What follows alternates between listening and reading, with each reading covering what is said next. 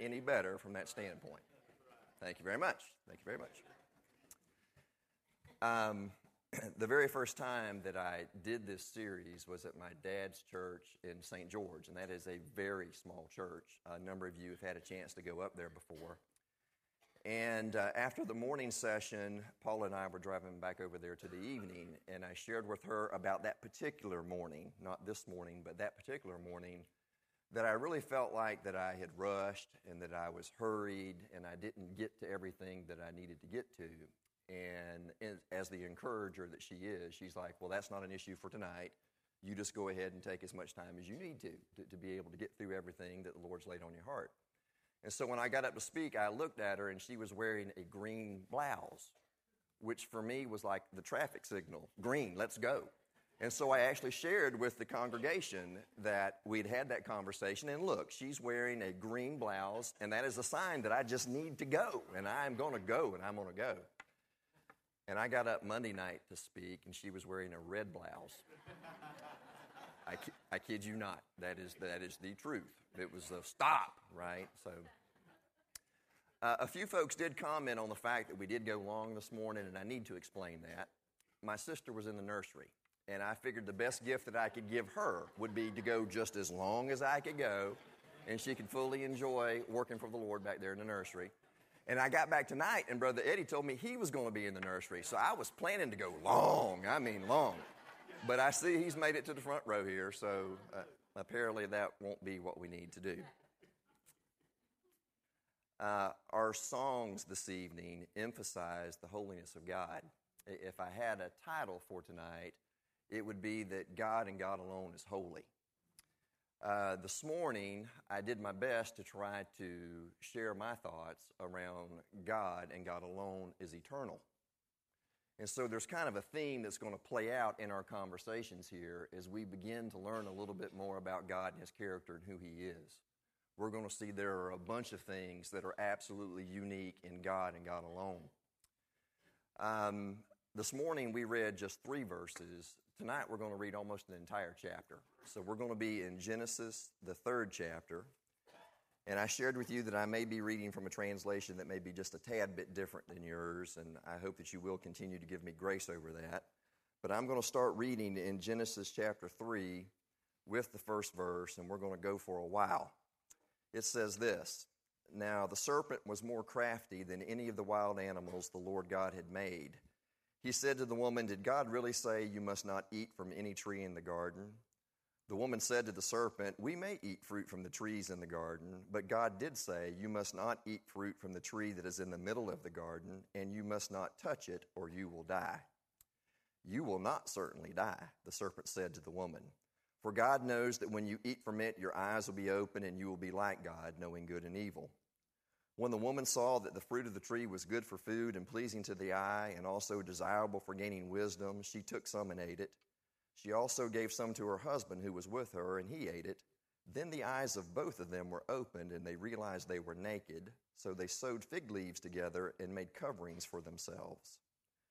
Then the man and his wife heard the sound of the Lord God as he was walking in the garden in the cool of the day, and they hid from the Lord God among the trees of the garden. But the Lord God called to the man, Where are you?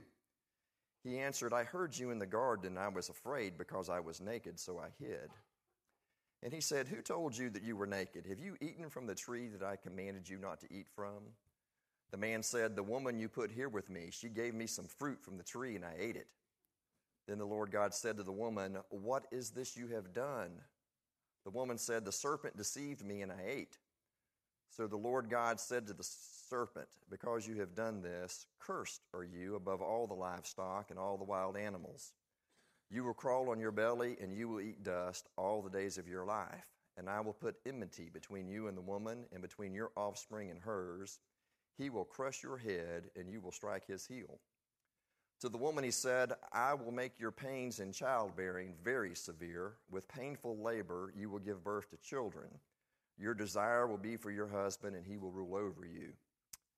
To Adam he said, Because you listened to your wife and ate from the tree about which I commanded you, you must not eat from. Cursed is the ground because of you. Through painful toil you will eat food from it all the days of your life.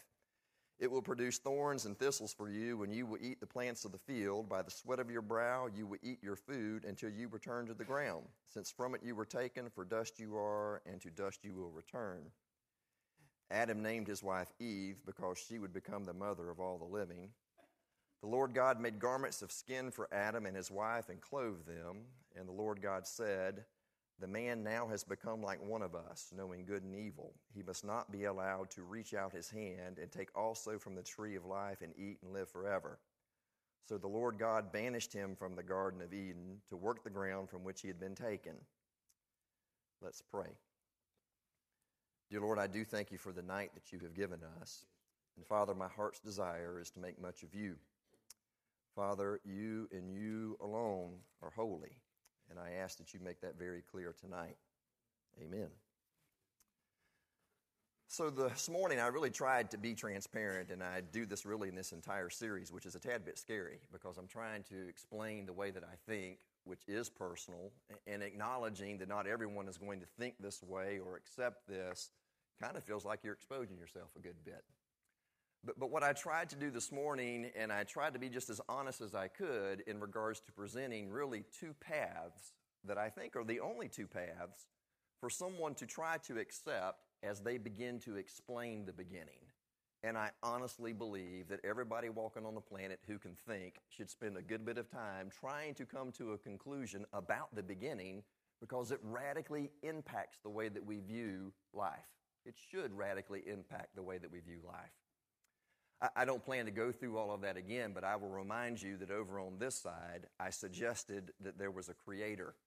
And if there is a creator, it means that there is purpose to our lives. It means that there's absolute truth, right? I also told you this morning that I was not trying to hint or suggest at all who that creator may be. Well, now it's time for us to start changing that just a little bit. Because if you want to buy into my conversation that there is a creator, and really that being was able to speak and create everything that you and I see, does it make sense to you that potentially they would reveal themselves?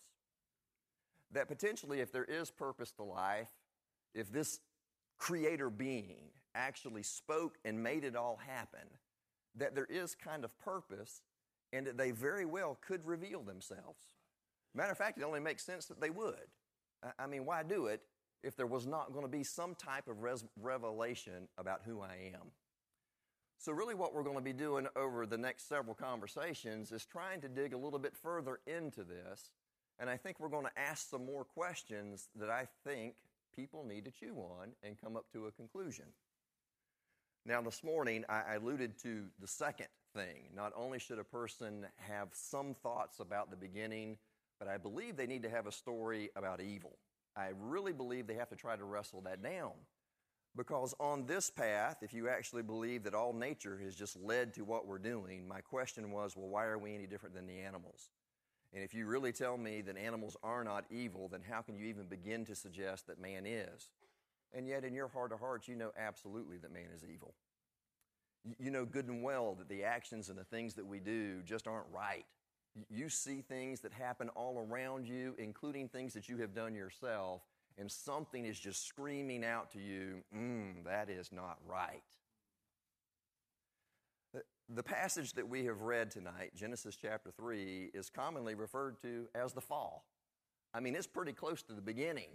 You know, Genesis is a book of beginnings. We're only in the third chapter. If you go back and read chapters one and two, we have an awful lot of conversation about the creation itself. But now we're kind of getting into real life, it looks like. And what I read for you, there actually are four, and if you'll let me refer to them as characters. There's actually four beings, four people, four characters, if I can use those things kind of interchangeably, that we read about. There is the serpent, and we recognize him as being Satan.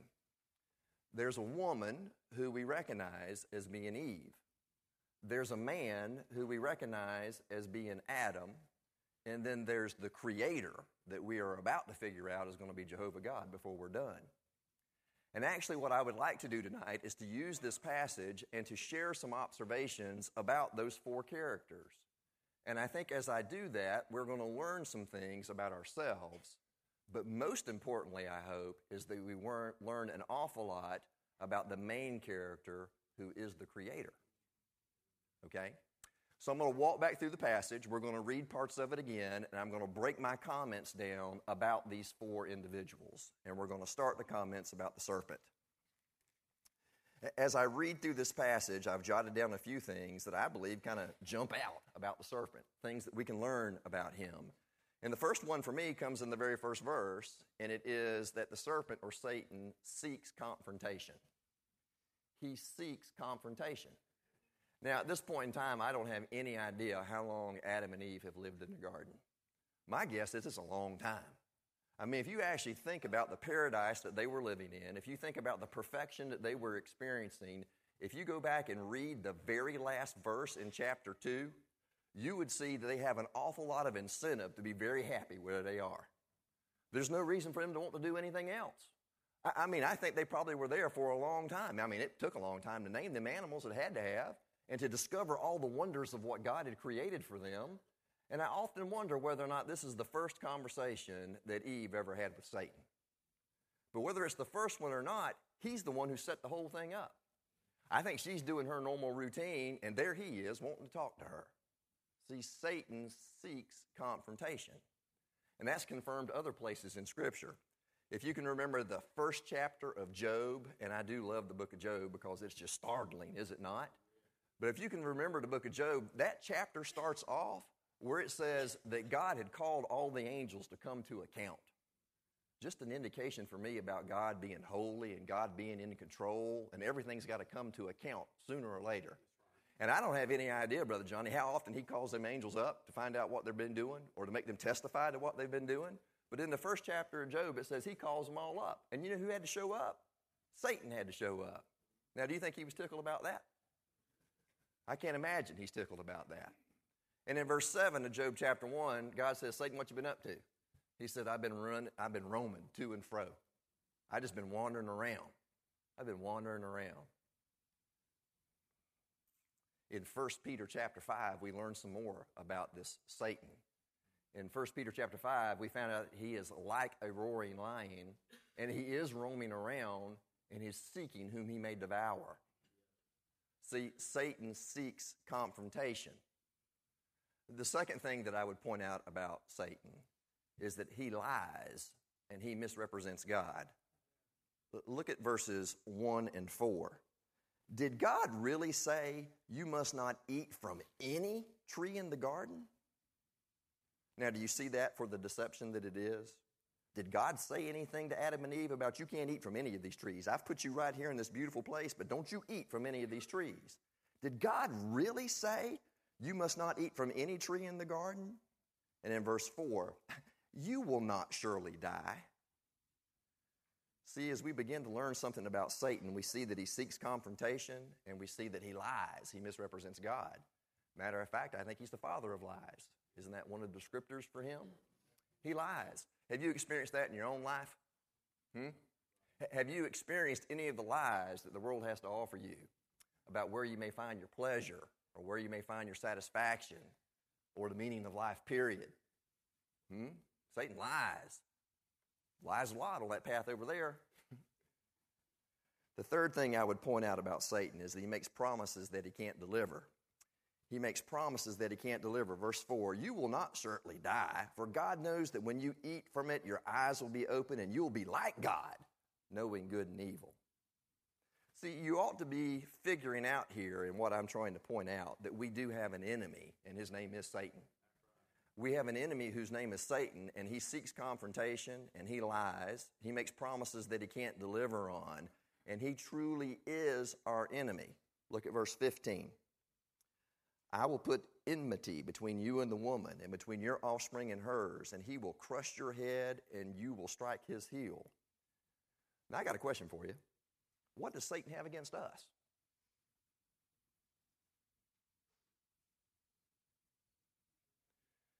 We're made in the image of God. I like that answer. That's a pretty good one. Matter of fact, we are the crown jewel of God's creation. You know, part of the excitement about the story that we are learning about is that there is a creator And He created you and I for a purpose, and we are the crowning jewel of that creation. And Satan can't stand that. He hates that. He hates that. We are the crown, we are literally, this is probably a bad analogy, but we are the apple of God's eye. Right. I, I mean, we are. We are the crowning jewel. This whole creation for us.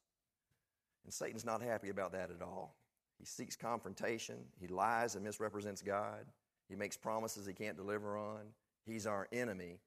And the last comment that I would make about him is that he is cursed and he is judged by God. He is cursed and he is judged by God. Look at verse 14. Cursed are you above all the livestock and all the wild animals. You will crawl on your belly and you will eat dust all the days of your life. In John chapter 16, verse 11, Jesus said, The prince of this world now stands condemned. Not sometime into the future. That was 2,000 years ago. And Jesus said, The prince of this world now stands condemned, speaking of Satan. But just to be abundantly clear about Satan being cursed and judged, turn with me to Revelation chapter 20.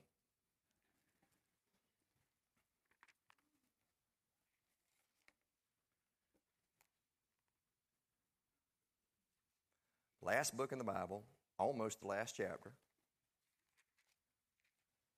Revelation chapter 20, and I'm going to read verse 10. Revelation 20, 10.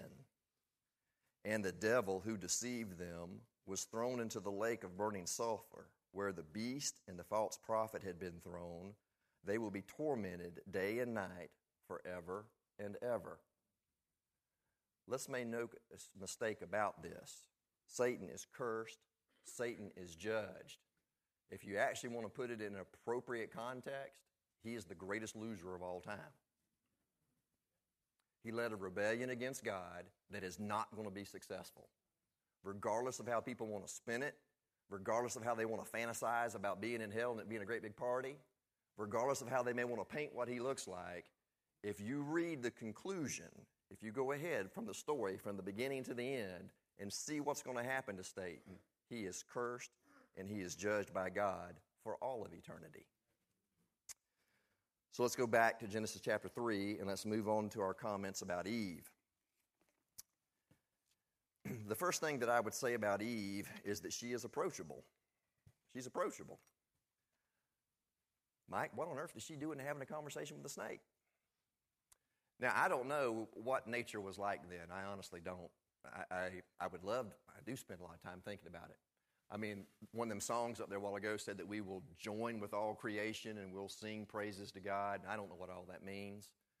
Um, I know some of you folks are woodsmen, and more than likely you have been in the woods in the dark, and it, morning starts to come, and the woods come alive, don't they? I mean, the birds and the insects and all that kind of stuff just kind of comes alive. And whenever you're hearing that, whenever you're thinking that buck's going to step out there, do you first of all think, I wonder if they're praising God for the new day? I wonder if all this stuff is waking up because they're needing to tell God, thank you for the new day. They're needing to tell the Creator, we acknowledge you for who you are. I don't have any earthly idea whether or not that's true or not. But at this particular point in time, the serpent snake could speak. and Eve has a conversation with him. But why? Why is she approachable? But then again, aren't you and I?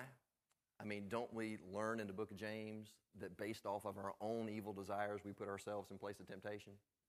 that God doesn't put us in places of temptation, and there's no concept that says the devil made me do it, that it really is about us and our desire to see ourselves in a different light that basically positions us for sin. Eve is approachable. The second thing that I would share about Eve is that she is unclear as to God's command. Look at verse 3. She's unclear as to God's command.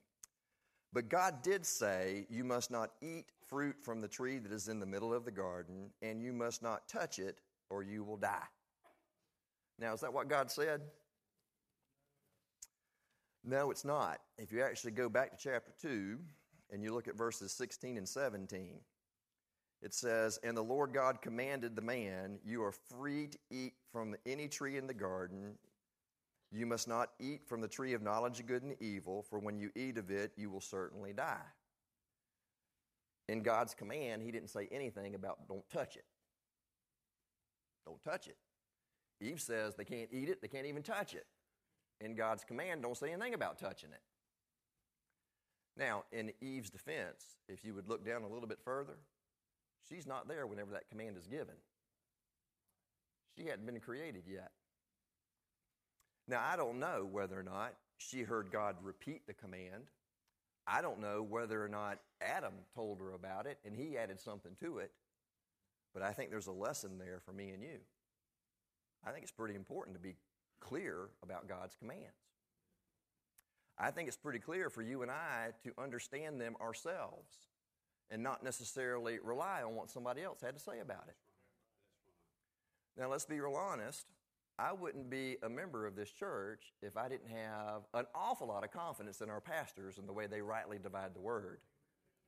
But that does not resolve me of my responsibility to make sure that the things that are being taught are consistent with God's word. Matter of fact, I expect them to challenge me to want to do more of that myself. I really do, so that I can be armed and I can be instant in season and out of season, so that I can be studied up to show myself approved. I think that's part of what I'm supposed to be, and apparently Eve is approachable and she's unclear as to God's command. The third thing that I would say about Eve is that she seeks physical gratification and her own control. Look at verse 6. When the woman saw that the fruit of the tree was good for food and pleasing to the eye and also desirable for gaining wisdom, she took some and ate it.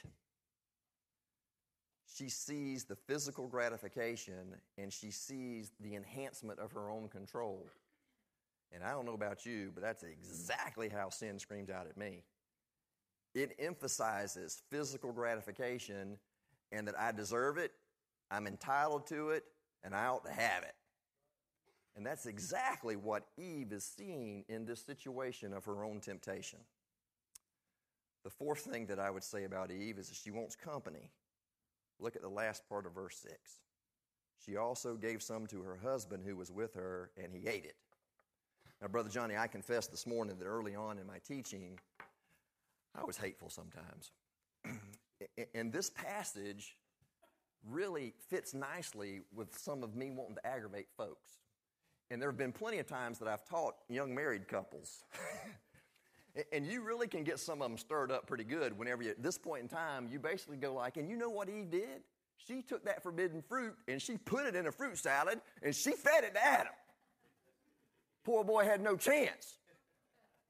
She was wanting company and she gave it to him. And you can pick, somebody will bite on that. There will be a lady in the room who will take offense to that and she will jump up and then I have to back off and and then I'm going to hit her with another one a little bit later. but look at Eve, bless her heart. She's approachable. She's unclear of God's command. She's seeking her own physical gratification and her own control. She wants company, but you need to find out this about Eve, too. Similar to the serpent, she's judged. She's judged.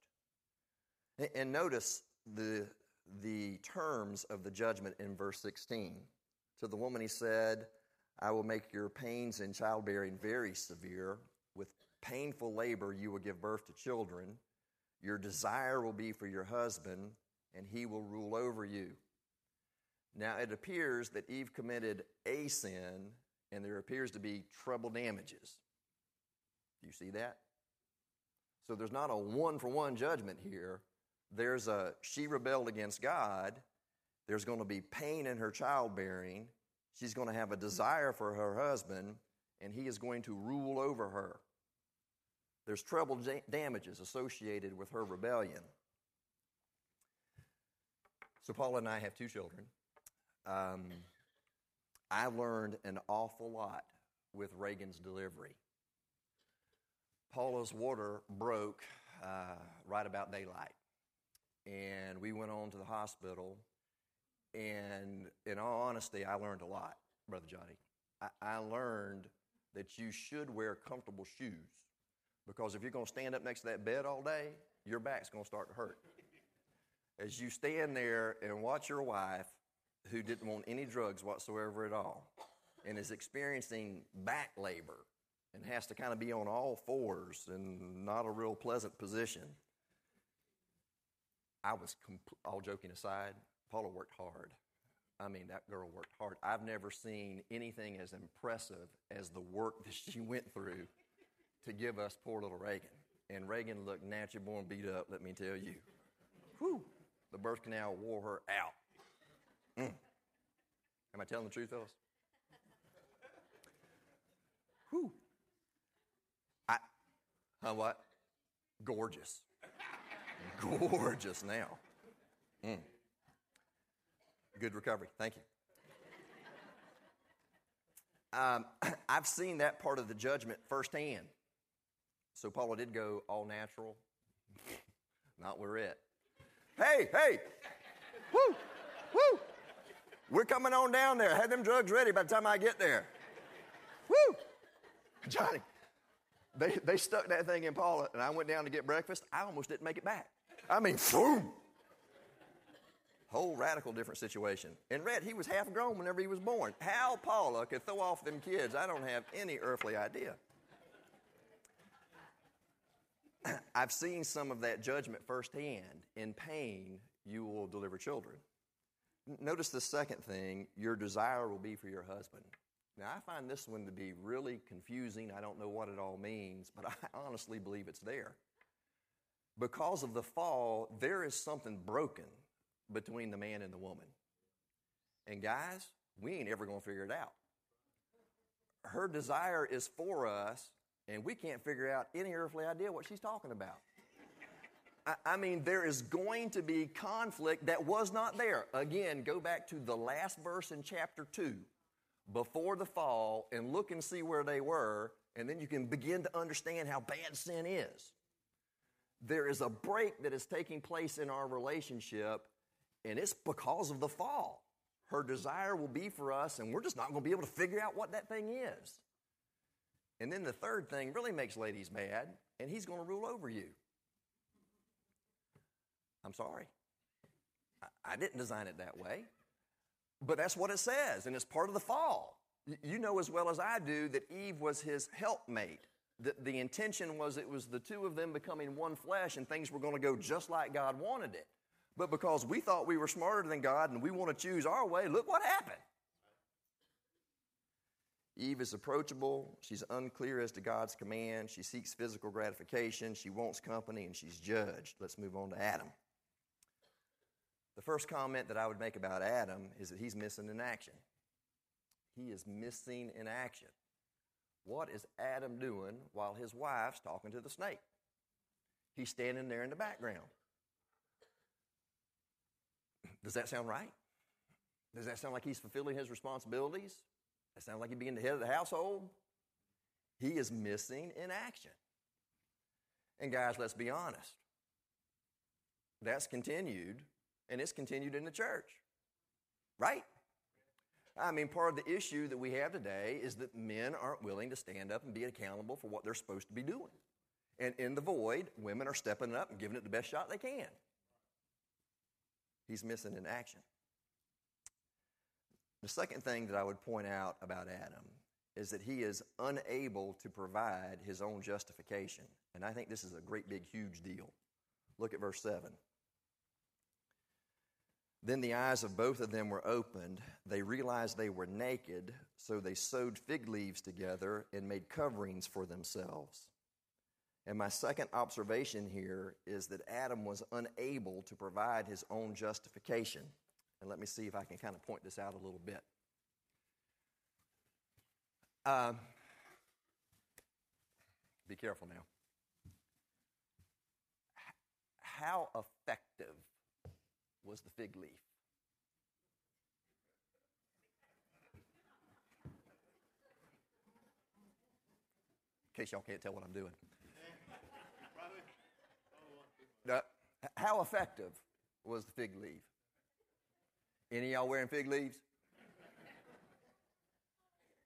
I mean, the dude's in the bind, right? I mean, he's figured out he's messed up, and he's going to attempt to do something to try to make it right himself. And so he does the best that he can, Brother Eddie. He comes up with some kind of fig leaf, but how effective is it? I want you to look at the spiritual designation of trying to do your own justification. Justification is a word that means that you were right with God, that you were just in God's sight. Look at the inadequacy of trying to provide your own works as it relates to justification. I mean, from the beginning, there is a screaming example that you cannot work for your salvation. Adam is trying to do something to provide his own justification. He's trying to make things right, and just as inadequate as that fig leaf is, is your attempts to be righteous. There is none righteous, no, not one. You are not going to do enough in your lifetime to ever impress a holy God. You are not. Adam's missing in action. He's unable to provide his own justification. And then this is absolutely sad. He is ashamed and he is separated. He's ashamed and he's separated. Look at verse 8. Then the man and his wife heard the sound of the Lord God as he was walking in the garden in the cool of the day, and they hid from the Lord God among the trees of the garden. That is unbelievably sad. He is ashamed and he is separated. I'm guessing before the fall that God coming to walk in the cool of the day was absolutely the highlight. Don't you think? I mean, that perfect place that God has created for those two individuals to have a perfect relationship with Him, and He would show up daily to walk them through the garden. Can you imagine what those conversations were like?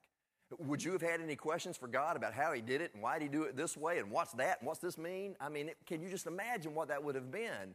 And instead of it being the highlight of their day, now because of sin, He is ashamed and He is separated rather than it being the highlight because of what he has done with his own sin, now he wants to hide from God. He wants to run from God. He's embarrassed about what's taking place. And I have a question for you. Isn't that exactly what your sin does? On either side of your salvation, isn't that exactly what your sin does? It causes you to want to run away from God and to hide. That's where Adam is. He's ashamed, he's separated. The next thing that you need to see is that he is absolutely accountable. He's hiding, but you see, God shows up in verse 9. And do you know what God does when he shows up? Adam, Adam, where are you? Now, did God know where Adam was? Did Holy Creator, omnipotent, omniscient, sovereign God know where Adam was? Uh huh. But who did he come calling for? Not Eve. Not Eve. This is extremely humbling. I mean, in my growth, in my maturity, in my life, as I began to understand that God is going to hold me accountable for that household. That God's going to hold me accountable not only for Paula and what I've done with her as the priest of my family, but what have I done for those two redheads? That God's expectation for me is for me to fulfill the role that He has created me for. And there's not going to be any hiding from it. Hmm. Adam's missing in action. He's unable to provide his own justification. Because of his sin, he's ashamed and he's separated, but yet he's still accountable. And just like the serpent and just like Eve, he is judged. Look at verses 17 through 19. To Adam, he said, Because you listened to your wife. Now, Johnny, that's the other one that's gotten me in trouble teaching classes a bunch of times. Because I'll read it and stop right there. Because you listened to your wife, then I'll wait for somebody to figure out I threw a rock at them. that's in the flesh. That's bad. That's not what we're here to do. Because you listened to your wife and you ate the fruit from the tree which I commanded you not to, cursed is the ground because of you. Through painful toil, you will eat food from it all the days of your life. It will produce thorns and thistles for you, and you will eat the plants of the field. By the sweat of your brow, you will eat your food until you return to the ground, since from it you were taken, for dust you are, and to dust you will return. And noticed again that we have treble damages. You're going to work, it's going to be toil, there's going to be pain, and you're going to die.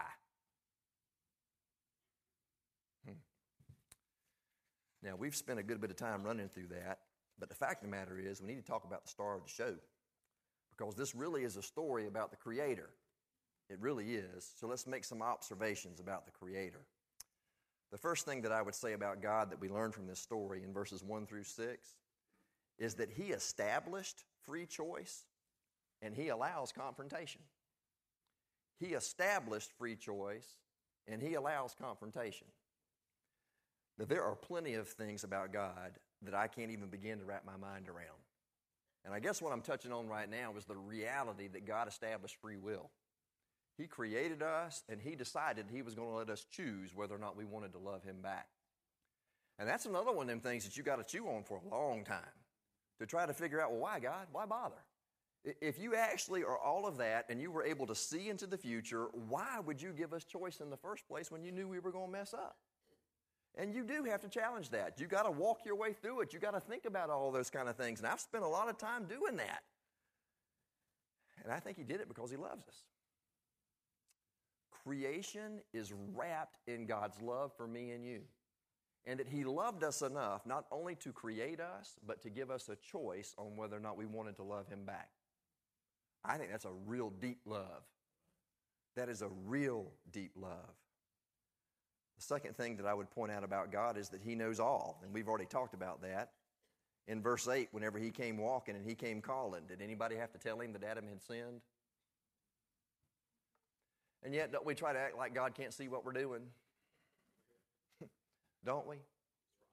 In every aspect of our lives, the deception that we try to put forth, whether or not we're being good stewards, you name it. Don't we try?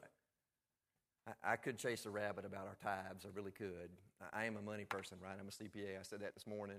I am a preacher's son, so I've been around church finances my entire life. And I've told Paula before do folks really believe that God can't multiply 10% times their income? do they really believe that holy God can't handle the math? What are you doing? You tipping him? I'll get off that. God knows all. The third thing that I would point out about God, and now I'm getting into some of the really good stuff, He seeks and He calls the sinful man. He seeks and He calls the sinful man. Adam and Eve weren't looking for Him. They heard Him coming and they went running. They wanted to go the other way. They knew they had messed up. But God sought them and He called to them. Hey, those of you that are redeemed, God seek you out. God call you. Can you remember that day whenever the Holy Spirit jumped all over you? Can you remember when you had run far enough and God said, That's enough? Can you remember that? God loves us enough to seek us and to call out. The other thing that He does is He allows confession.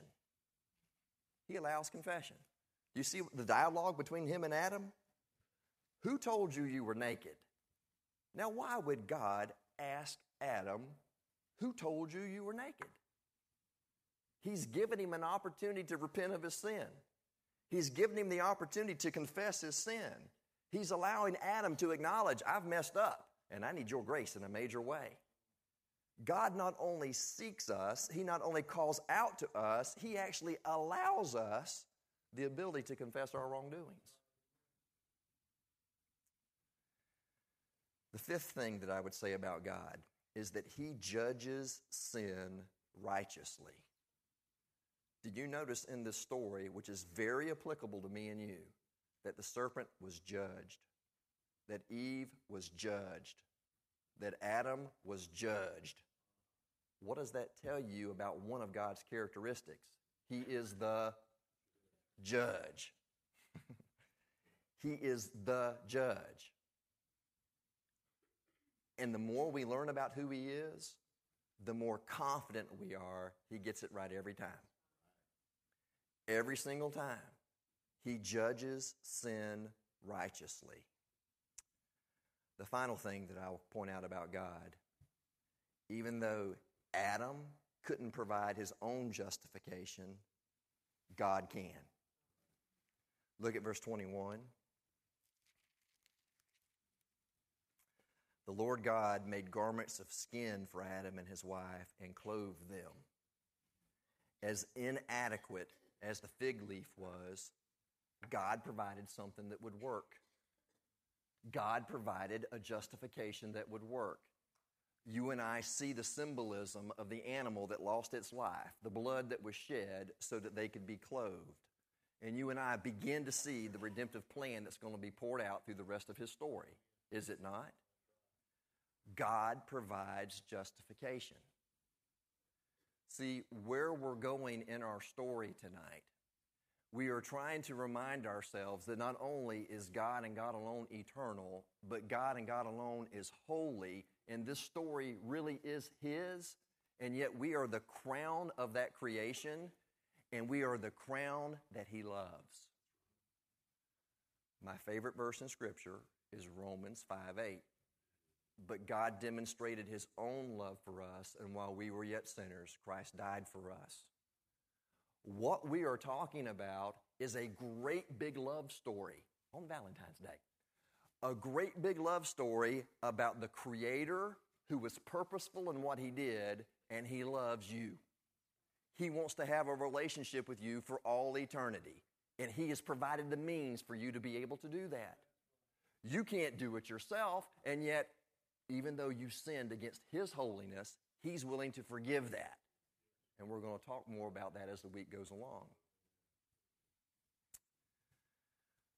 So, in just a moment, I'm going to pray.